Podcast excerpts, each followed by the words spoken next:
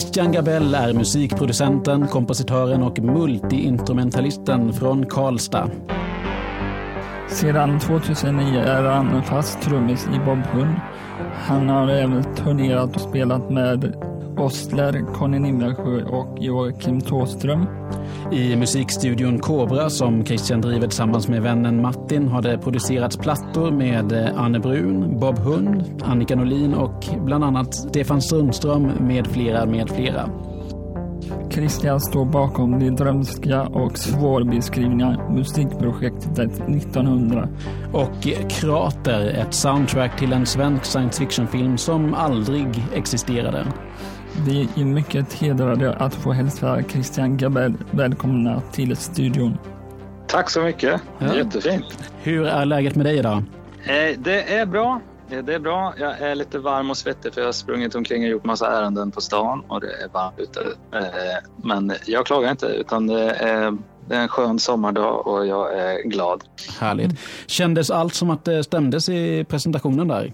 Ja, jag upptäckte inga fel. Så att det stämmer. Vad fint. Det är många trådar där. Jag vill ju jättegärna börja med ditt projekt 1900.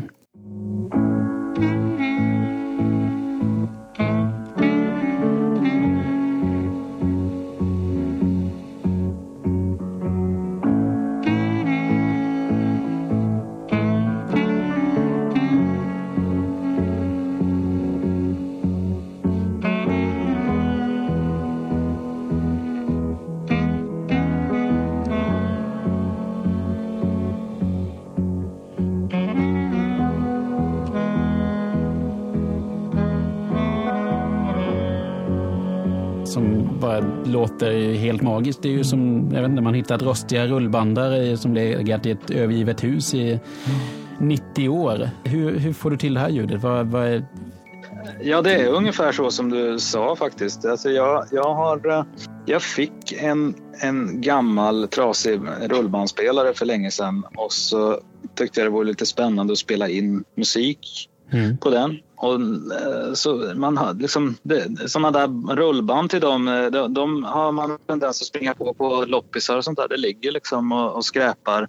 Och det kan vara allt möjligt på. Någon som har spelat in sitt favoritprogram på radion på 60-talet eller någon som har spelat in en fest eller alltså det är verkligen allt möjligt. Så jag tyckte det var ganska kul att sitta och lyssna igenom dels banden sådär för att se vad det var på. Och sen när man spelade in på dem också så funkar de inte riktigt för dem som de skulle. Så att det blandades upp med de här ljuden som fanns redan. Och det påverkade musiken väldigt mycket. Så det liksom växte fram en musik som jag inte var riktigt beredd på faktiskt. Man började liksom göra musik efter det här slitna ljudet som uppstod och liksom de här rösterna som redan fanns, musiken som fanns på. Och så var det liksom. Det var som ett litet experiment som bara blev en skiva till slut som jag gav ut. Och det var lite svårt för mig själv att förklara vad det där var också. Men jag tycker att jag började förstå det i efterhand mer än vad jag gjorde då när den kom ut. Ja. Men du har ju släppt flera skivor med det här projektet. Är det att du har gått på fler loppisar och hittat ännu fler rullband och grejer? Eller hur funkar den processen när du har liksom... Ja, det lite så. Liksom, även den här första skivan så var jag tvungen att gå igenom ett antal rullbandare för de var ju så risigt skick så de började liksom brinna och sen när man spelade in med dem sådär att jag avverkade ett gäng innan jag blev klar med den där skivan. Ja. Så jag drog mig ganska länge för att göra om den processen faktiskt. Det kändes som att det satt väldigt långt inne men efter ett tag så märkte jag att jag hade gjort lite annat sådär som hade tagit över med Bob Hund och den här Krater-skivan och så som vi kanske ska prata om sen. Men jag började liksom sakna det där lite grann så att jag plockade fram några av de där rullbandarna och några av dem fungerade fortfarande och några gjorde inte det och så började spela in grejer igen helt enkelt. Ja, och det blev en andra skiva. Var kommer namnet 1900 ifrån? Eller vad fick du in till det? Det låter lite som 1900. Alltså jag märkte liksom att den här tekniken är ganska fast förankrad i 1900-talet. Liksom. Mm. Och det var mycket röster och mycket musik som var från olika perioder under 1900-talet. Ja. Och jag märkte också när jag gav dem lite sådana, jag hade lite arbetsnamn på låtar, så märkte jag att alla referenser som jag rörde mig kring allting var liksom 1900-tal. Jag har liksom inte någon relation till någon medeltida författare eller någon gammal folkmusik så där som är äldre än så, utan det var mycket det. Det för också tankarna till den här, alltså musiken är ganska filmisk, så jag tyckte att liksom också det här med att man kanske associerar lite till filmen 1900, för det är mycket sådana teman också som man märker att man berör. Så att det var liksom massa olika anledningar, men främst så var det väl att jag tyckte att det passade till hur det lät. Jag tänker att det låter som en odyssé genom 1900-talet.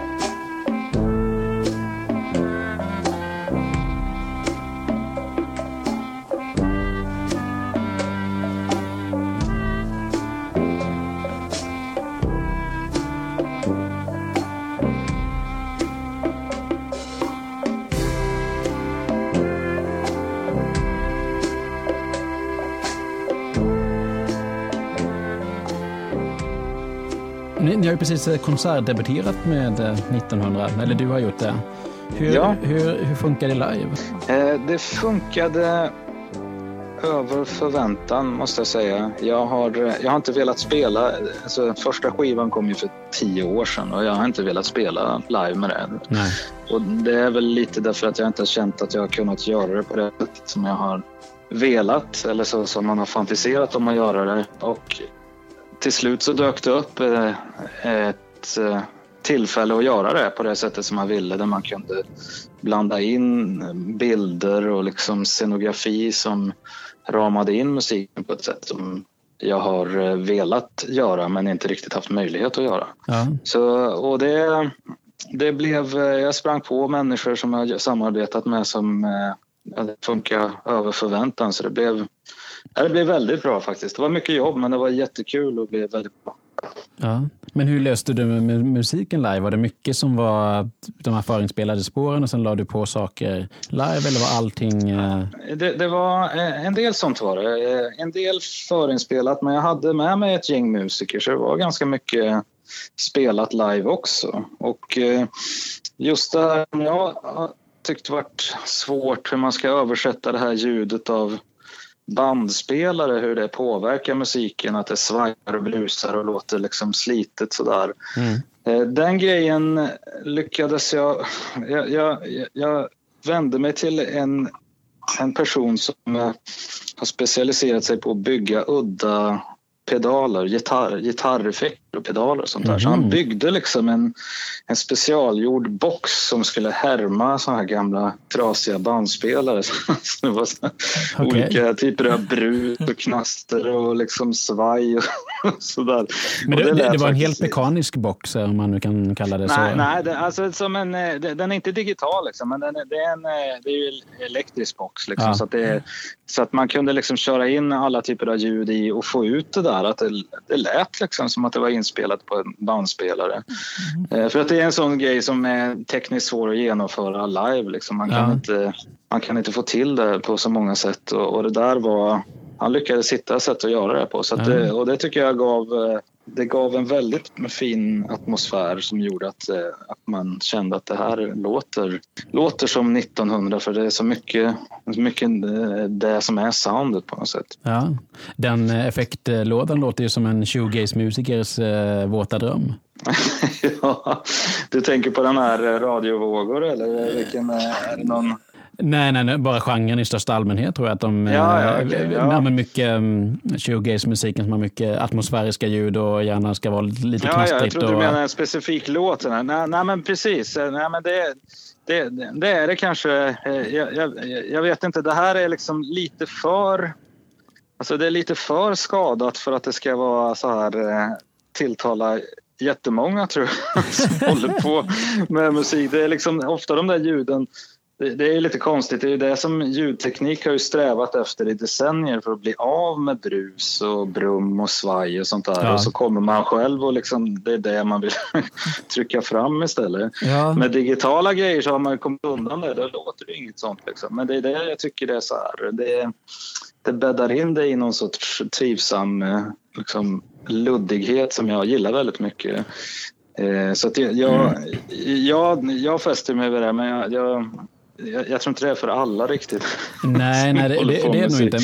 Men det är väldigt intressant det där med just med teknikens framsteg, att man kan kvantifiera trummor så att de liksom är på millisekunden exakta, som klippa och klistra i Pro Tools och andra musikinspelningsprogram och liksom få det så kliniskt perfekt att det och så samtidigt där så eftersträvar man liksom efter någon slags mänsklig hand, alltså att det inte ska kännas för mekaniskt, men det ska också inte vara för slarvigt. Nej, det känns att det är många som ändå längtar efter någon, det ska kännas lite naturligt men ändå spelar in efter klick och sådär. Jo, men precis. Men det var det som jag tyckte var intressant när jag höll på med den här andra skivan, så funderade jag väldigt mycket på det här med att det här är ju ljud som du säger lite grann. Man associerar till något som är kanske mänskligt och varmt och sådär och organiskt. Mm. Men alltså ett brus och ett brum och ett svaj från allting där kommer från maskiner. Ja. Och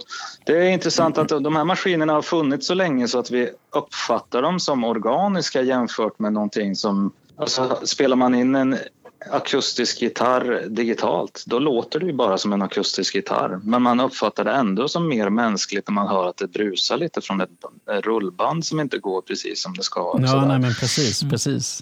Och det har blivit en sån konstig omvänd grej där, att det är så här, man, liksom, maskiner ger någon sorts varm trygghet av liksom... är någon konstig igenkännande grej. Det är sånt där som i alla fall jag hörde då när jag lyssnade på musik när jag var liten. Liksom. Det var kassettband eller knastriga vinylskivor. Och det är alltid en del av musiken på något sätt. Och då är väl det någonting som ger någon sorts association. Men jag satt ju absolut inte och lyssnade på rullband när jag var liten. Så jag vet inte varför det här vajet och varför det är så tilltalande. Liksom. Men det är något med det som man bara tycker om. Har du något favoritljud? Jonas Jonasson, och jag tror hans favoritljud var fågel. Fågelkvitter, ja, okej. Okay. Jag tror det var det. Ja, men det kan jag tänka mig om honom. Ja, det var en bra fråga alltså, som faktiskt, jag har nog aldrig tänkt på det riktigt. Jag är väldigt... Jag märker att där jag bor nu så hör man inte så väl när det regnar ute. Och det märker jag att jag saknar. För där jag växte upp så var det som att vi hade som ett korrugerat plasttak utanför. Där man hörde jättetydligt när det började regna. Och det ljudet gillar jag jättemycket. Ja. Så det kanske är det som är mitt favoritljud. Ja, det finns någon, jag kommer inte på exakta adressen, men det finns någon hemsida typ www.stormyweather.com eller sånt där, där man bara kan få loopar med olika regnljud och ha i bakgrunden när man sitter och jobbar med någonting som man liksom får hjälpa sig att fokusera. Den har jag använt i flera tillfällen. Jag har pluggat eller illustrerat saker. Jag ser plötsligt så här ett användningsområde för den här 1900-boxen, att jag lägger ut brusklipp bara som folk får sitta och lyssna på när de jobbar. Jo, men, det kanske har samma effekt ungefär. Jag tror att sådana ljud distraherar någon del av hjärnan som gör att man, eller jag upplever det som att man är lättare att fokusera. Ja, men jag känner också så. Jag känner att jag blir lite så här stressad när det är alldeles för tyst runt ljuden man lyssnar på. När man lyssnar på musik till exempel. Jag gillar att det är inbäddat i någonting som... Ja, det är som att man får någon sorts... Ja, men så att man kan mäta höjden på något sätt. Alltså man kan orientera sig i ljudet när man har någon sorts fond som det ligger mot. Ja, bla bla, jag babblar på bara. Men. Nej, men det är jättehärligt. Men på tal om fantastiska ljudlandskap, Krater, Sveriges svar på Vangelis soundtrack till Blade Runner. Ja, kanske det. Kan du bara berätta för några av våra lyssnare, vad är Krater för någonting? Krater är ett projekt som började med upphittade teckningar och skisser på en loppis i Karlstad. Och de här skisserna och teckningarna verkade vara planer på en science fiction-film som skulle göras i början av 80-talet som utspelar sig i Karlstad. Mm. Så det var scener från Karlstad som var i ruiner, det var liksom någon sorts postapokalyptisk tema. Och kring det här så började jag tänka liksom hur ett soundtrack skulle ha låtit då. Jag är väldigt svag för liksom science fiction soundtrack från filmer från den här tiden. Mm. Flykten från New York och Blade Runner eller Terminator och sånt där. Jag gillar det liksom. Mm. Och så jag började göra ett soundtrack till hur det skulle kunna ha låtit om den här filmen hade gjorts och kommit ut. Och det är berättelsen bakom Krateren. Sen så blev det också, kom i kontakt med ett företag som skulle göra ett dataspel och blev det soundtracket till det här dataspelet också. Så att det var ett dataspel samtidigt som det var ett soundtrack till en påhittad film. Ja, och spelstudion blev väl också inspirerad av de här teckningarna och illustrationerna som du hade hittat? Eller? Ja, precis. De var igång liksom med att göra en idé sådär om ett spel som utspelar sig liksom i någon sorts folkhemsmiljö som hade gått igenom någon apokalyps liksom. Och vi bara pratade på någon fest och där, och då liksom ledde det till massa tankar hur man kunde samarbeta. De hade påbörjat en grej där redan, men vi inspirerade varandra kan man säga.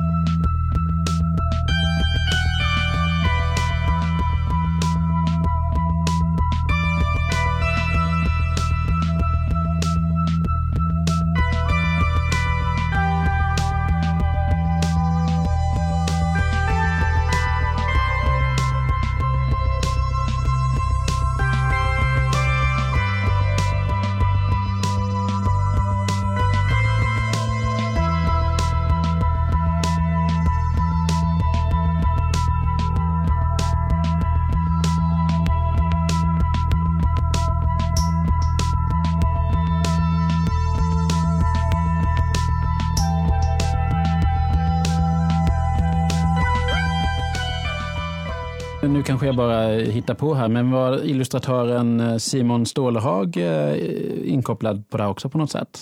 Nej, det var han inte. Faktum är att jag tror att det var innan det hade kommit ut faktiskt, men när vi hade gjort färdigt allting som en kille som är inblandad i projektet skickade en länk till det här, och jag bara kände att det var väldigt, det kändes väldigt besläktat på något sätt. Det gör det verkligen. Jag kan ju bara förklara för lyssnare då att Simon Stålenhag är en illustratör som då gör lite det som du beskriver, något slags svunnet 70-80-tals folkhem, så som folk såg ut i Sverige på den tiden, fast han liksom slänger in science fiction, retro science fiction element. Det kan vara liksom stora robotar eller klumpiga rymdskepp eller sånt där, och de är ju fantastiskt fina med illustrationerna, och det låter ju lite så som du beskriver Krater. Ja, verkligen. Jag gillar verkligen hans grejer. Men jag måste vara uppriktig att jag hade faktiskt inte sett någonting av det när vi gjorde musiken och genomförde det här projektet. Men det kändes som att det var liksom samma idé, fast han gör det mer bild. Han gör ju bilder då istället.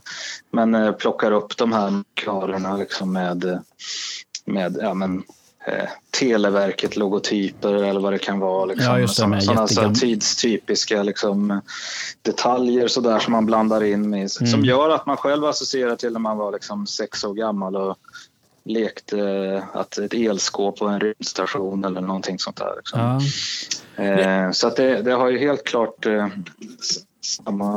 samma typ av sikta på samma sak på något sätt. Ja, och det, nu när du säger det, jag har inte tänkt på det innan, men det återkopplar lite grann till det du pratade om, det här med brus från bandar och liksom vinylskrap och sånt som ger en liten nostalgisk varm känsla, även om det är en nyproducerad musik. Och likadant de här bilderna då, om man har tidsmarkörer från gamla Telia-loggan som inte används sedan 80-talet, sånt där, att det paketerar de här science fiction-bilderna på ett helt annat sätt. Det är faktiskt lite intressant. Ja men precis. Men det sånt där... Sånt där förekommer ju på många olika sätt. Att man kittlar ju naturligtvis någons nerver när man anspelar på erfarenheter och minnen så där från barndomen. Mm. Sånt kan ju göras väldigt dåligt också på något sätt, som man bara känner sig mindre lockad. Men jag tycker som till exempel Simon Stålenhag där, att han fångar ju... Jag vet inte, det är som allting med miljöerna och ljuset och sådär. Det är ju någon tristess som jag associerar till. Liksom hur man försökte liksom att inympa någon spänning i vardagen på något sätt sådär. För att det inte var jättekul att leka tisdag eftermiddag när det var liksom 10 minus ute. Sådär. Men att man ändå liksom med fantasins hjälp så drog man till med massa saker som man känner att han har liksom illustrerat där liksom och byggt in liksom i någon sorts påhittad verklighet. Ja. Fick ni tag i konstnären sen efter ni hade gjort saken? Nej, det är flera som har hört av sig om tips och sådär, men ingenting som har lett någon vart egentligen. Att vissa kan man liksom bara avfärda direkt att det är så här fel årtal och sådär liksom, att de kände en kille som var så här bra på att rita kanske eller någonting liksom. Men inget som har lett någon vart sådär, så att det är ett mysterium fortfarande. Ja, jag tänker att just själva grejen att det är inspirerat av upphittade bilder på det sättet ger ju någon slags liten mytologi kring albumet också. Ja, jo men precis. Att man skapar en större värld av att det finns en historia som knyter an på något sätt. Ja, exakt. Alltså det är ju naturligtvis väldigt fantasieggande det där, att man som inte riktigt vet vad det var till för egentligen på något sätt. Det här är ju bara påhittat att det skulle vara en film, det behöver ju inte vara det, men det kändes som att det var det liksom.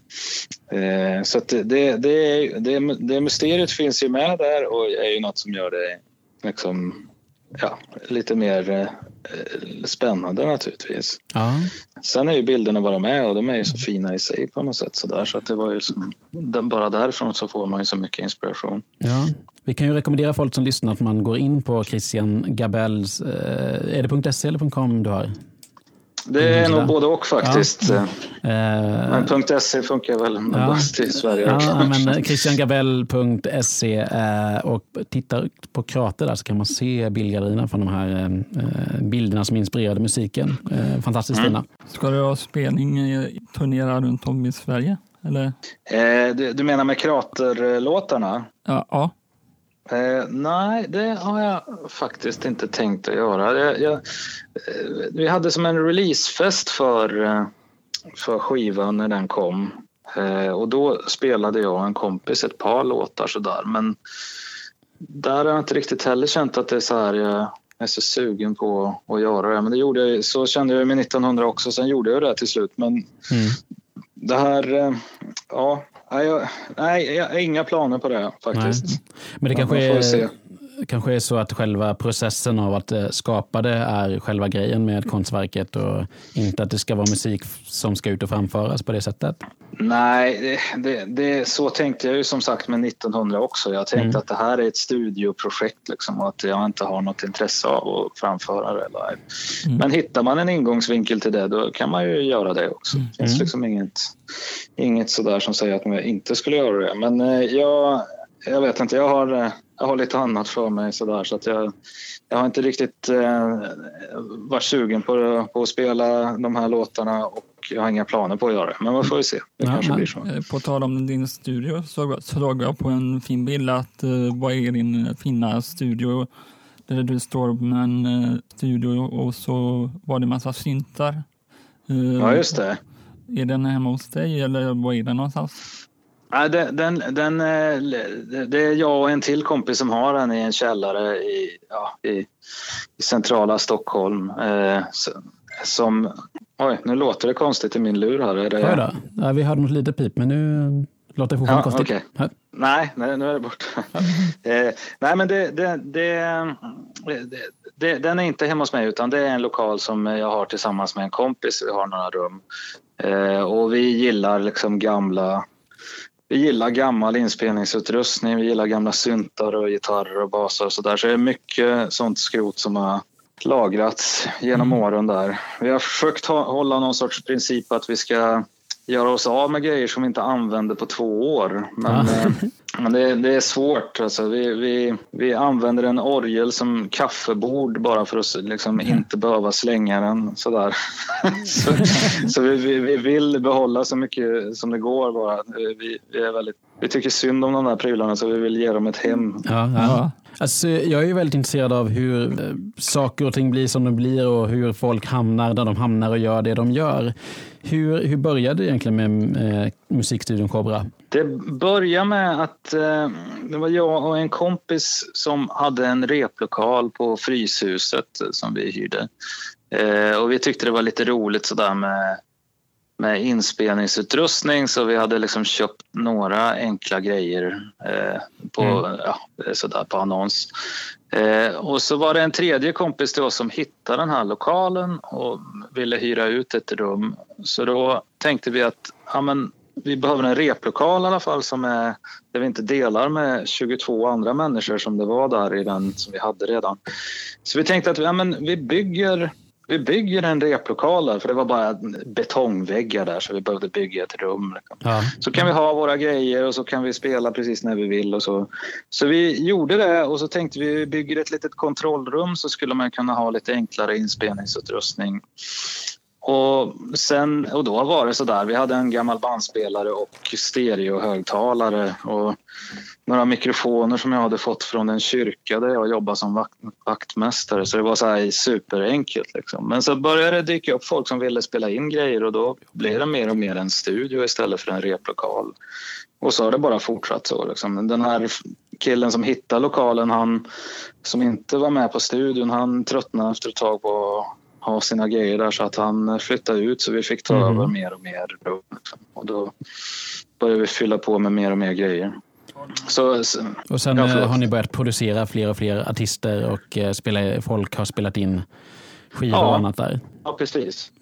Så att det är liksom egentligen bara folk som har frågat och dykt upp och velat spela in så där. Så jag har inte kämpat jättehårt för att locka folk dit så där, utan det har ju varit mest att man känt att det var kul att man kan spela in själv, och så sen får man frågor från andra som också vill spela in. Ja. Då har man tagit sig an det. Har du någon favoritsynt i studion? En favoritsynt? Ja. Ja, jag har en synt som heter Roland Jupiter 8 som jag redan som 7-åring såg keyboardisten i Duran Duran som heter Nick Rhodes spela på, och så kände jag en sån där synt skulle jag vilja ha. Och 30 år senare så lyckades jag köpa en sån, och den är nog min favoritsynt i studion. Den spelar jag på nästan varje gång jag är i studion, för den är så användbar till mycket. Men då är den ganska nyinköpt då, den här gamla synten? Ja, den är relativt nyinköpt, men den är ju från 81, så den är ju liksom den är gammal som gatan. Härligt. Vad är det viktigaste när man är musikproducent? Det viktigaste, det är väl väldigt olika vad folk tycker sådär om det. Men för mig är det nog att man ska liksom försöka hitta bara det sätt som man tycker att låten, det man hör att låten vill på något sätt. Att så här, den här låten vill låta på det här sättet, och så måste man hjälpa till att få den och låta så. Mm. Och det är både svårt och lätt helt enkelt. Ibland är det uppenbart sådär. Och allting ordnar sig av sig självt, men det känns inte som man behöver göra någonting. Och ibland så måste man klura jättelängre för att förstå. Man slår in på fel väg kanske eller någonting. Man tror att den vill någonting som den inte vill egentligen. Och det är det som jag tycker är det viktigaste att hitta det. För allting annat har en tendens att ordna sig. Liksom det kan låta dåligt i sig om ljuden, men liksom vill låten ha det på det sättet, då blir det bra ändå. Liksom. Ja. Och det är så här, allting annat ordnar sig. Men om man är fel ute med liksom själva grundriktningen på låten, då kommer det vara svårt att rätta till efteråt. Mm. Så att det är det viktigaste tycker jag. Du sa att du hade bjudit in artister i din studio. Har du någon favoritartist som du har i din studio? Som har varit och spelat in hos mig, som jag har producerat? Ja. Alltså, favoritartist där är väl... Alltså, det är kul att man får hålla på med olika därför att det inte är samma sak. Liksom. Men det är en kompis till mig som heter Pelle Ossler som jag har hållit på och spelat in och spelat med och gjort mycket olika saker med. Sådär. Och där känner man att det är så här, vi har hittat någonting hos varandra så att det liksom alltid blir spännande musik när vi sätter oss tillsammans. Så att jag gillar att jobba med honom. Det är en kompis och jag tycker att han gör bra musik. Och jag känner att jag bidrar med någonting där också. Så att det känns som att det är väldigt, väldigt trevligt varenda gång han kommer till studion. Spännande. Mm. Du har ju också producerat Annika Nolins och Hello Safe Rides skiva The Fox, The Hunter and Hello Safe Ride, eller hur? Ja, precis. Hur var det? Hur var det att jobba med henne? Jo, men det var jättekul. Jag och min kollega som har studion, det var bland de första grejerna vi spelade in i studion var hennes första skiva. Nu tror jag det var hennes första skiva. Hon kanske hade gjort någon EP innan. Men den första fullängdsskivan så var vi med och spelade in och spelade på den. Så jag kände ju henne sedan tidigare. Och så hade hon, tror jag, någon idé om att hon skulle göra det här väldigt enkelt. Bara spela in med en akustisk gitarr och sång. Och tyckte att vi kunde göra det ensamma då helt enkelt. Och det gjorde vi i stort sett. Men det blev... Alltså jag spelar trummor och klaviatur och hon spelar stränginstrument, gitarr och bas och sjunger. Så att vi kunde spela ganska mycket grejer själva och så märkte man att det där, de broderades ut mer och mer låtarna. Så att det blev ett lite större projekt än vad hon hade tänkt tror jag. Men det var väldigt kul och hon gör väldigt fin musik tycker jag. Så det är väldigt lätt att ha att göra med också. Så att det är trevligt på alla sätt. Mm. Ja, hon är fantastiskt trevlig. Mm. Jag vill bara säga att jag tycker jag har lyssnat på er podcast med Thomas Sjöberg och jag har lyssnat på 2 avsnitt och jag tycker de är jättebra. Ja men vad kul. Kommer det komma flera?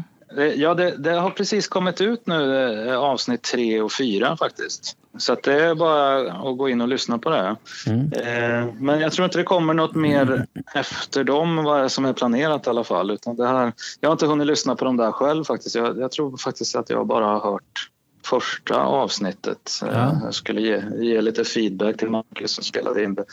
Mm. Men sen har inte jag hunnit lyssna på de andra. Men de är säkert lika roliga då. Jag tycker att det är ganska kul själv att höra de här anekdoterna som de drar om. Hur det gick till där innan jag var med. För jag var ju inte med på den tiden. Nej, och det kan vi bara förtydliga för lyssnarna då också, Carl-Magnus. Det är Bob Hund-podcasten som du pratar om, eller hur? Precis. Ja. Och det får ju så osökt in på Bob Hund, så det kan vi inte släppa det utan att prata lite grann om i alla fall. Nej. Man måste väl göra det. Känns det uttjatat? Nej då. Nej, herregud. Jag får ju prata mycket mer om mina egna grejer sådär. Vi är ju så många i Bob Hund så att det är liksom, där får man ju knappt en syl i vädret för alla babblar så mycket. Så att nu äntligen får man lägga ut texten själv lite grann. Det är bra. Och om du då får om du känner att du behöver lägga ut texten om Bob Hund, vad är det du aldrig fått säga som du vill säga? Nej, jag känner inte att jag har tryckts ner, att jag har tystats på det sättet. Men det är liksom, man sitter i intervjusammanhang så där, och så ofta så har man ju inte ens liksom mer än 5 minuter på sig, och då är man 6 personer. Ja. Så är det liksom, och det blir väldigt lätt frågor om liksom, tid i relation till dåtid, och jag var ju inte med på 90-talet, så det blir så här väldigt konstigt att jag ska sitta och babbla om skivor som jag inte var med och spela på och sådana saker. Nej. Så att jag har en tendens att glida liksom lite åt sidan där i Bob Hunds sammanhang när det gäller intervjuer och sånt där. Ja. Men nu har jag ju ändå varit med i snart 10 år. Liksom, ja. Så att, jo, nej, men precis. Och de hade ju ändå hållit på i nästan 20 år när du då började i bandet 2009. Mm. Hur var det att liksom hoppa in i det sammanhanget? Ja, det var inte helt självklart, kan man ju säga, för att jag har ju faktiskt lyssnat på Bob Hund innan. Jag tycker att det är ganska lätt sådär att jobba liksom, med artister och sånt, så liksom, när man inte har någon relation alls till det. Det är svårare när man har det, och då kändes det plötsligt så här konstigt, ska jag spela med det här bandet nu som jag liksom satt och lyssnade på hemma i min varma lägenhet i centrala Karlstad där jag var 22 liksom. Ja. Det kändes märkligt, och det kändes lite olustigt, och jag trodde faktiskt att folk skulle ha lite större problem med det än vad de hade. Så där, att det känns som, ja, det är ju ett gäng karaktärer sådär, och då blir man lite ledsen när någon försvinner liksom. Men nu tänker jag ju inte på det längre så liksom. Nej, det är ju skönt. Ja, det är skönt. Men det var lite sådär, det var svårt liksom. Alltså, hur ska jag vara en egen person i det här sammanhanget? Ja. Och sånt som jag tänkte mycket på då.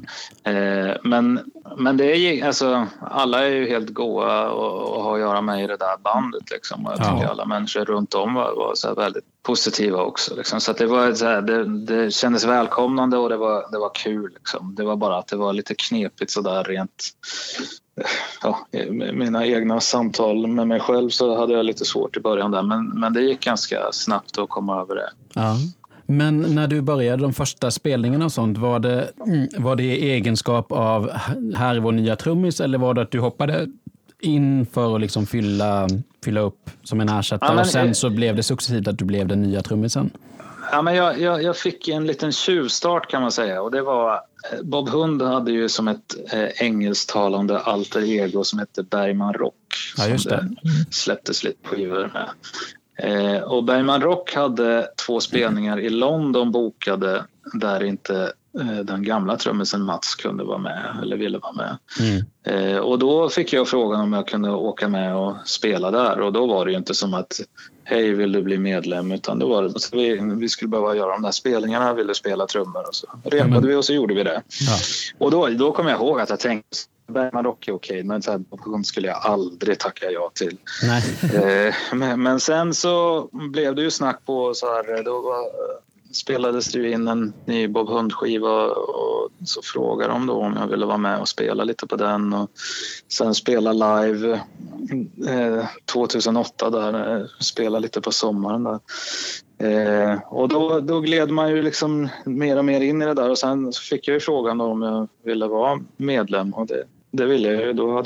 Då hade jag gått ner mig för långt i det där träsket för att ta mig ut igen. Ja. Så det var lika bra att acceptera ödet och axla manteln. Vilken är din favoritlåt med Bob Hund? Det är egentligen en cover som han gör som heter Ett fall och en lösning. Ja, herregud. Och det är... Jag minns så starkt liksom när jag först hörde den låten och den perioden när jag lyssnade på det. Jag var 22 år gammal, jag hade ett jobb, jag hade inga pengar, jag hade ingen tjej, jag bodde i en gammal ateljé som inte hade någon toalett eller dusch. Jag minns så starkt då när jag först lyssnade på den låten. Jag var 22 år gammal, jag bodde i Karlstad, jag hade inget jobb, jag hade inga pengar, jag hade ingen tjej, jag bodde i en gammal ateljé som inte hade någon toalett eller dusch, så jag fick plinga på hos grannen när jag skulle gå på toaletten.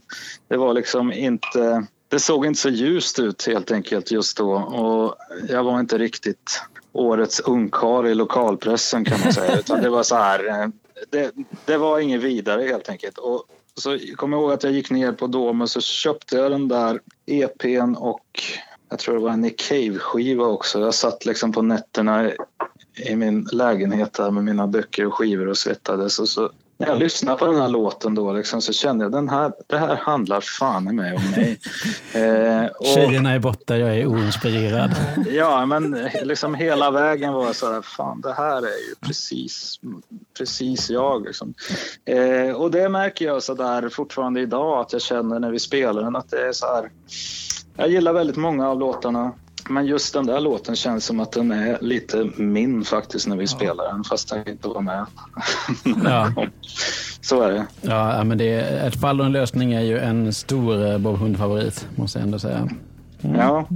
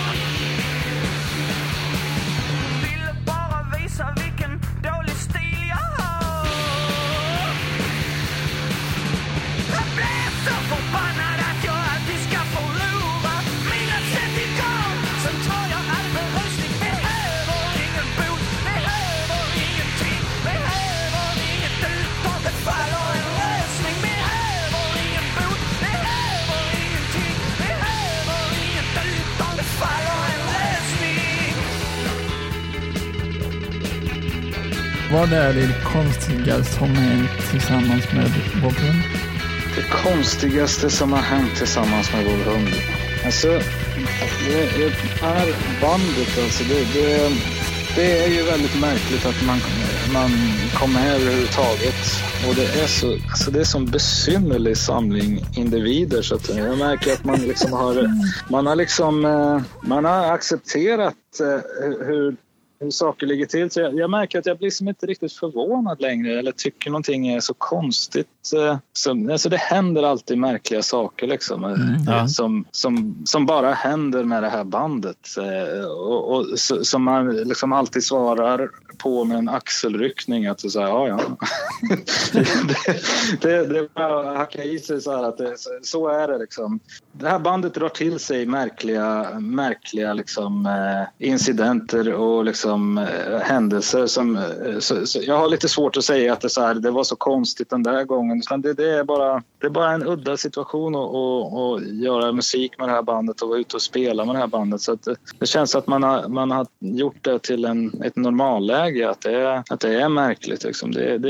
Jag tycker att det är livet som man lever överhuvudtaget när man är ute och spelar så där är konstigt liksom, och det tas ett varv till med Bob Hund på något vis. Och jag lite tråkigt svar, jag kan inte riktigt peka ut någon sån där, det var så konstigt den där gången när Johnny ramlade ner i. Men det är så här, den normala situationen är att det är underligt i det här bandet, och man får vänja sig vid det här, för det är bara så det funkar liksom. Men har du något konsertminne eller något sånt som är extra starkt för dig av en eller annan anledningen? Ja, alltså du började ju fråga förut liksom hur, alltså, om jag mjukstartade lite grann så där när jag kom med Bob Hund, och då sa jag ju faktiskt inte att det är den absolut första spelningen. Jag trodde de snackade ju så där liksom när vi skulle åka ut och spela med Bob Hund. Ja, men vi gör någon liten sån där klubbspelning. Så här, det är lugnt. Du kommer liksom få värma upp så där. Men så slutar ju det med att det blev alltså vi bokades till Roskilde, den stora orangea scenen, och det var den absolut första spelningen som jag gjorde med Bob Hund. Och jag hade något sån här konstigt, jag hade ett extra jobb då som var att jag svarade liksom i telefon på en statlig myndighet. Ja. Och vi spelade på en söndag på Roskilde. Så man stod där på den där gigantiska scenen liksom och spelade de här låtarna, och så var, jag tror att det var Jay-Z som spelade efter oss och Slayer spelade innan. Och sen så åkte jag hem liksom på natten och kom precis fram till det här liksom växeln och öppnade den 9:00 och liksom började svara i telefon. Där så var det så här så total liksom kraschlandning in i verkligheten från någon så här jättekonstig situation som jag inte hade något att jämföra med riktigt. Så det var en ganska udda start kan jag säga. Så det är ett ganska starkt konsertminne. Det förstår jag. Ja. Vid sidan om. Vem i bandet umgås du mest med? Vem jag umgås mest med i bandet? Ja. Ja, det är ju så här. Vi är ju 3 som bor i Stockholm och det är 3 som bor i Skåne. Ja. Och då blir det ju svårt att umgås med skåningarna där om man inte ska liksom pendla liksom onödigt mycket. Och det gör jag inte helt enkelt. Så att det blir nog lite mer stockholmarna, men faktum är att vi spelar ju så mycket och har inspelningar och sånt där. Ja. Så att vi umgås nästan allihop liksom egentligen när vi jobbar ihop och spelar och spelar in och sådär. Så det blir någon sorts någon konstig blandning av så här socialt hängande och att vi försöker få någonting gjort samtidigt. Så ibland så gör vi ju annat vid sidan av, men det blir inte jätteofta ändå liksom, eftersom det är ganska mycket vi ses ändå. Vilka bor i Skåne och vilka bor i Stockholm? Det är Thomas, Johnny och Jonas som bor i Skåne. Och det är jag, Mats och Conny som bor i Stockholm. Men Johnny är stockholmare från början, va? Ja, det är han. Jonas och Thomas är skåningar. Mm. Johnny och Mats är stockholmare. Conny kommer från Södertälje och jag kommer från Karlstad. Ja. Mm. Mm. Hur förbereder du dig innan du ska upp på scen? Har du någon speciell ritual? Jag märker att jag brukar gå fram och tillbaks.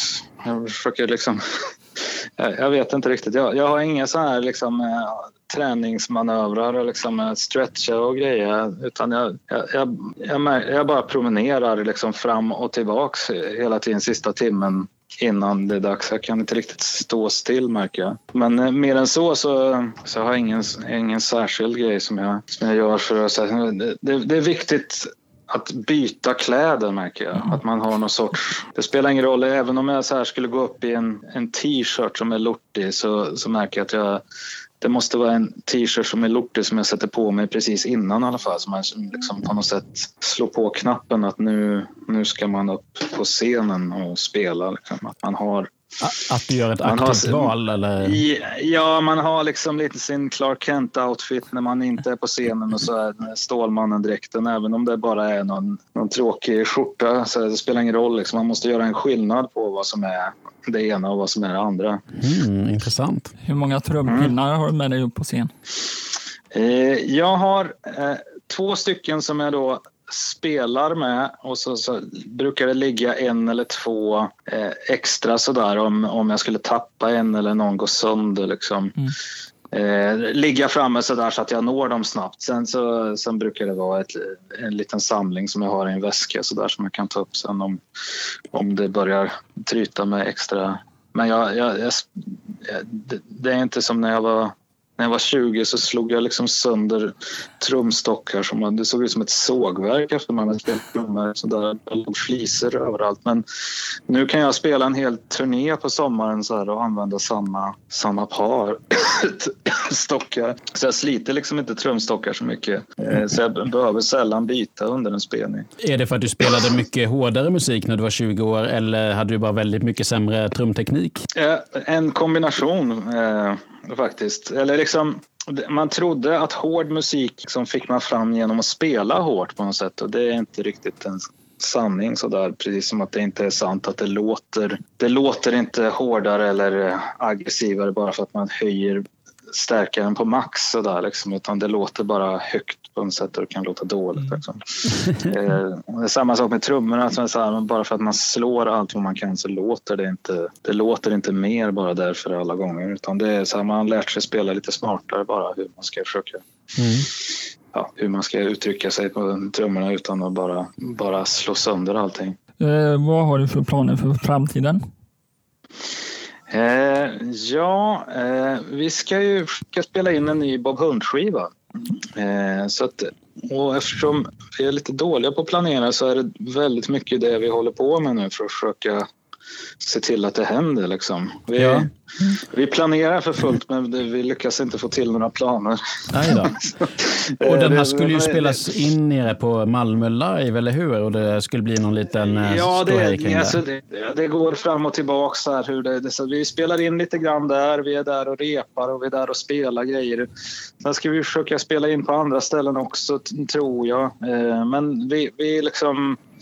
Ja, det går lite fram och tillbaka med planerna där, men det kommer hända i alla fall, men vi vet bara inte riktigt hur exakt än. Men det är en plan som finns för framtiden som jag vet ska hända. Sen har jag bara lite lösa planer som jag inte riktigt har, inget bestämt riktigt, så det känns, det är inget sådär som jag egentligen har något konkret att berätta om heller. Men det är Bob Hund-skivan, den ska vi försöka släppa när den är klar helt enkelt, men det första steget är att spela den, så det är det som är planen just nu.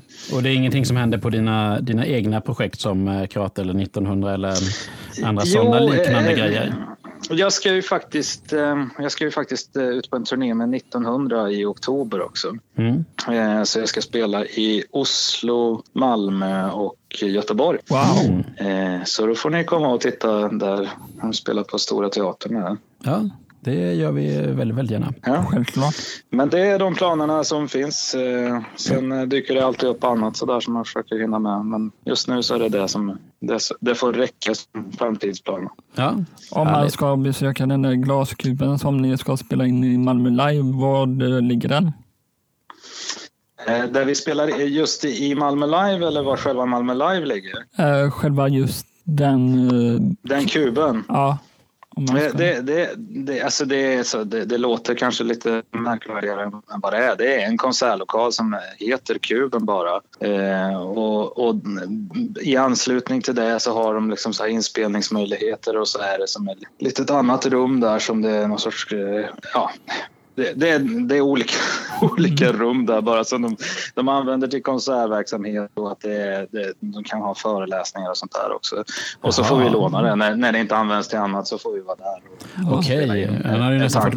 Man hade ju nästan fått för sig att det var som en Musikhjälpen glasbur eller något sånt som byggdes upp utanför eller något sånt. Att ni skulle stå där. Ja, inte riktigt. Nej. Vi har varit faktiskt och spelat in där vi bjöd in folk liksom, där vem som helst fick komma och agera kör och sjunga på en inspelning.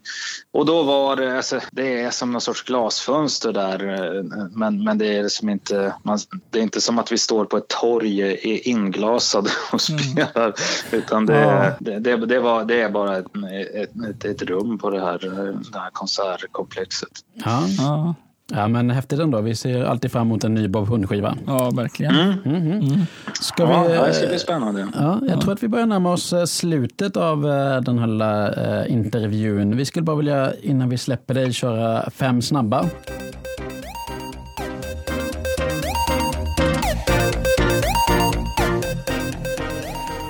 Frågor och sen en liten följdfråga. Men du kanske kan börja, Carl-Magnus? Ja. Hund eller fotboll? Hund är fotboll. Ja. Hund. 2018 eller 1900? 2018. Kraftverk eller Jean-Michel Jarre? Kraftverk. Trummor eller syntar? Syntar. Blade Runner eller Terminator? Blade Runner. Har du sett den senaste Blade Runner-filmen? Ja, det har jag. Vad tyckte du om den? Jag tyckte att den var... långt över förväntan faktiskt. Jag tyckte det var jättebra, måste jag säga. Jag trodde att det var en remake först, ända tills jag såg den. Jag vet inte, jag gillar inte att läsa om filmer eller kolla på trailers och sådär. Jag tycker det är roligare att bara se filmer utan att veta så mycket om dem. Men den hade jag missuppfattat och trodde att de hade bara gjort som en ny version av den gamla. Mm. Och det var det inte. Utan det var ju... Den var jättefint gjord tycker jag. Mm. Jag gillar den jättemycket. Ja, framförallt så den var ju, visuellt var den ju väldigt, väldigt häftig. Och musiken också. De hade ju lyckats fånga känslan från ursprungliga filmen. Ja, ganska bra, tycker jag. Det hade de. Och just så här som slutscenen där. De hade plockat in originalmusiken också från den tidigare slutscenen.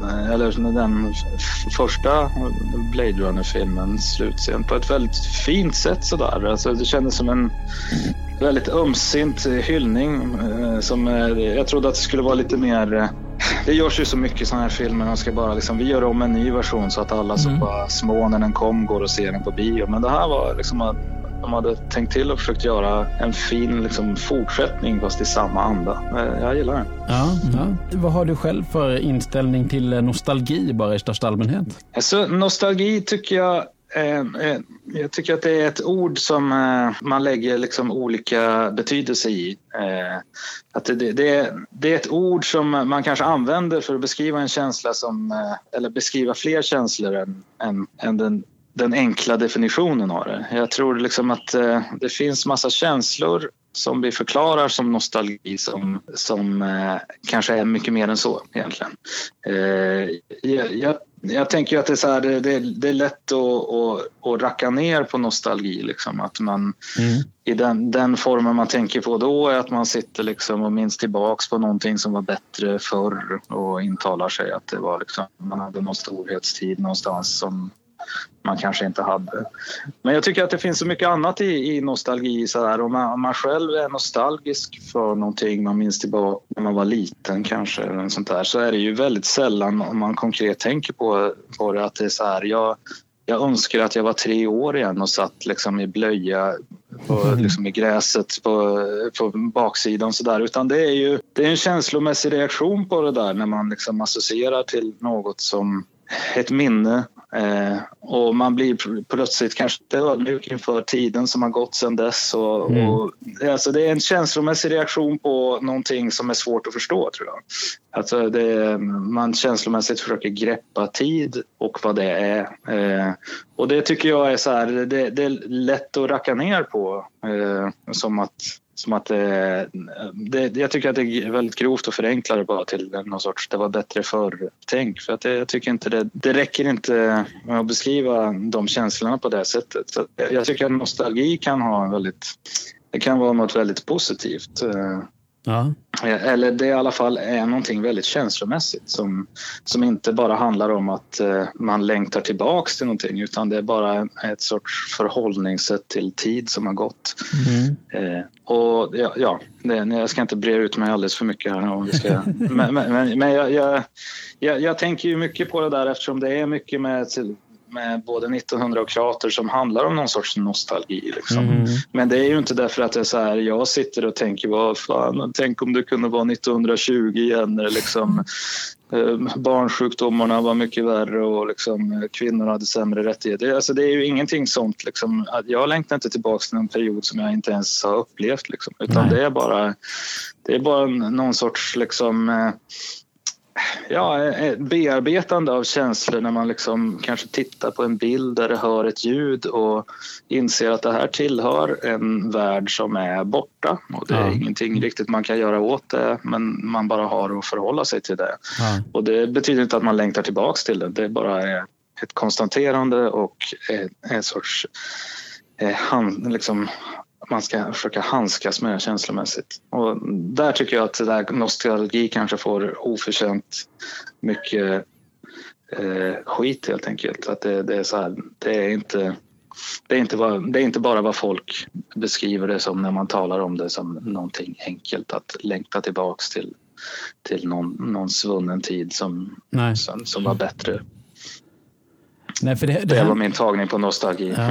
Nej, för det hände ju någonting framförallt med både Krater och 1900 när man liksom lyssnar på det och lyssna på det dels bara som ett musikaliskt verk som det är just nu, men också att det följer med. Nej, men man hör skrapet av de här rullbandarna och sånt där, och det påverkar ju bilden av det ljud man hör också, att det, så här, det följer med någonting.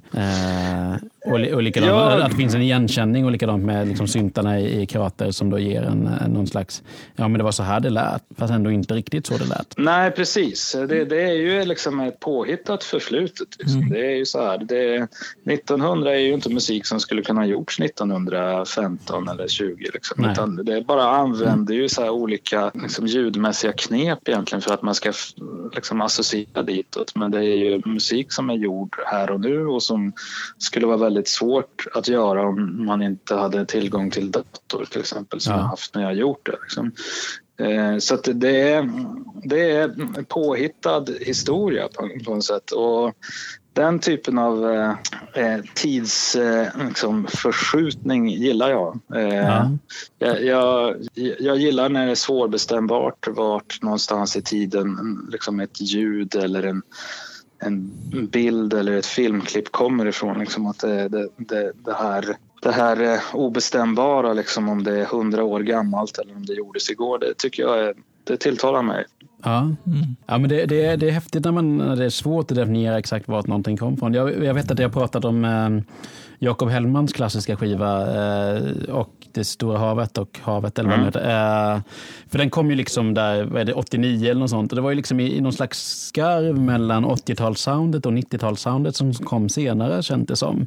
För den, just det. Mm. Den har till exempel inte de här stora eco-reverb-trummorna som fanns på allting i slutet av 80-talet. Mm. Men inte heller liksom, ja, men produktionen skrek inte heller 90-tal på samma sätt som saker som kanske kom 5 år senare. Så jag lyssnade på den plattan och bara tänkte att den låter tidlös på ett sätt som inte många andra saker lät just där, men det kanske bara är mina egna referensramar. Men det är ju mycket så det finns ju mycket musik där man verkligen känner att så här, ja, men det här sitter väldigt mycket inkapslat i den tiden när det gjordes liksom. Ja. Och det behöver inte vara dåligt alls, det kan ju vara jättebra också, men ibland så kan man känna att det är så där att här måste man liksom gräva sig igenom liksom massa choruseffekter och delay och reverb för att höra vad är den här låten igen? För att det sitter som en fasad av tidsmarkörer och tidstypiska ljud framför som gör att man inte riktigt hittar in i det. Ja. Mm. Och det är alltid tilltalande tycker jag med de här artisterna eller liksom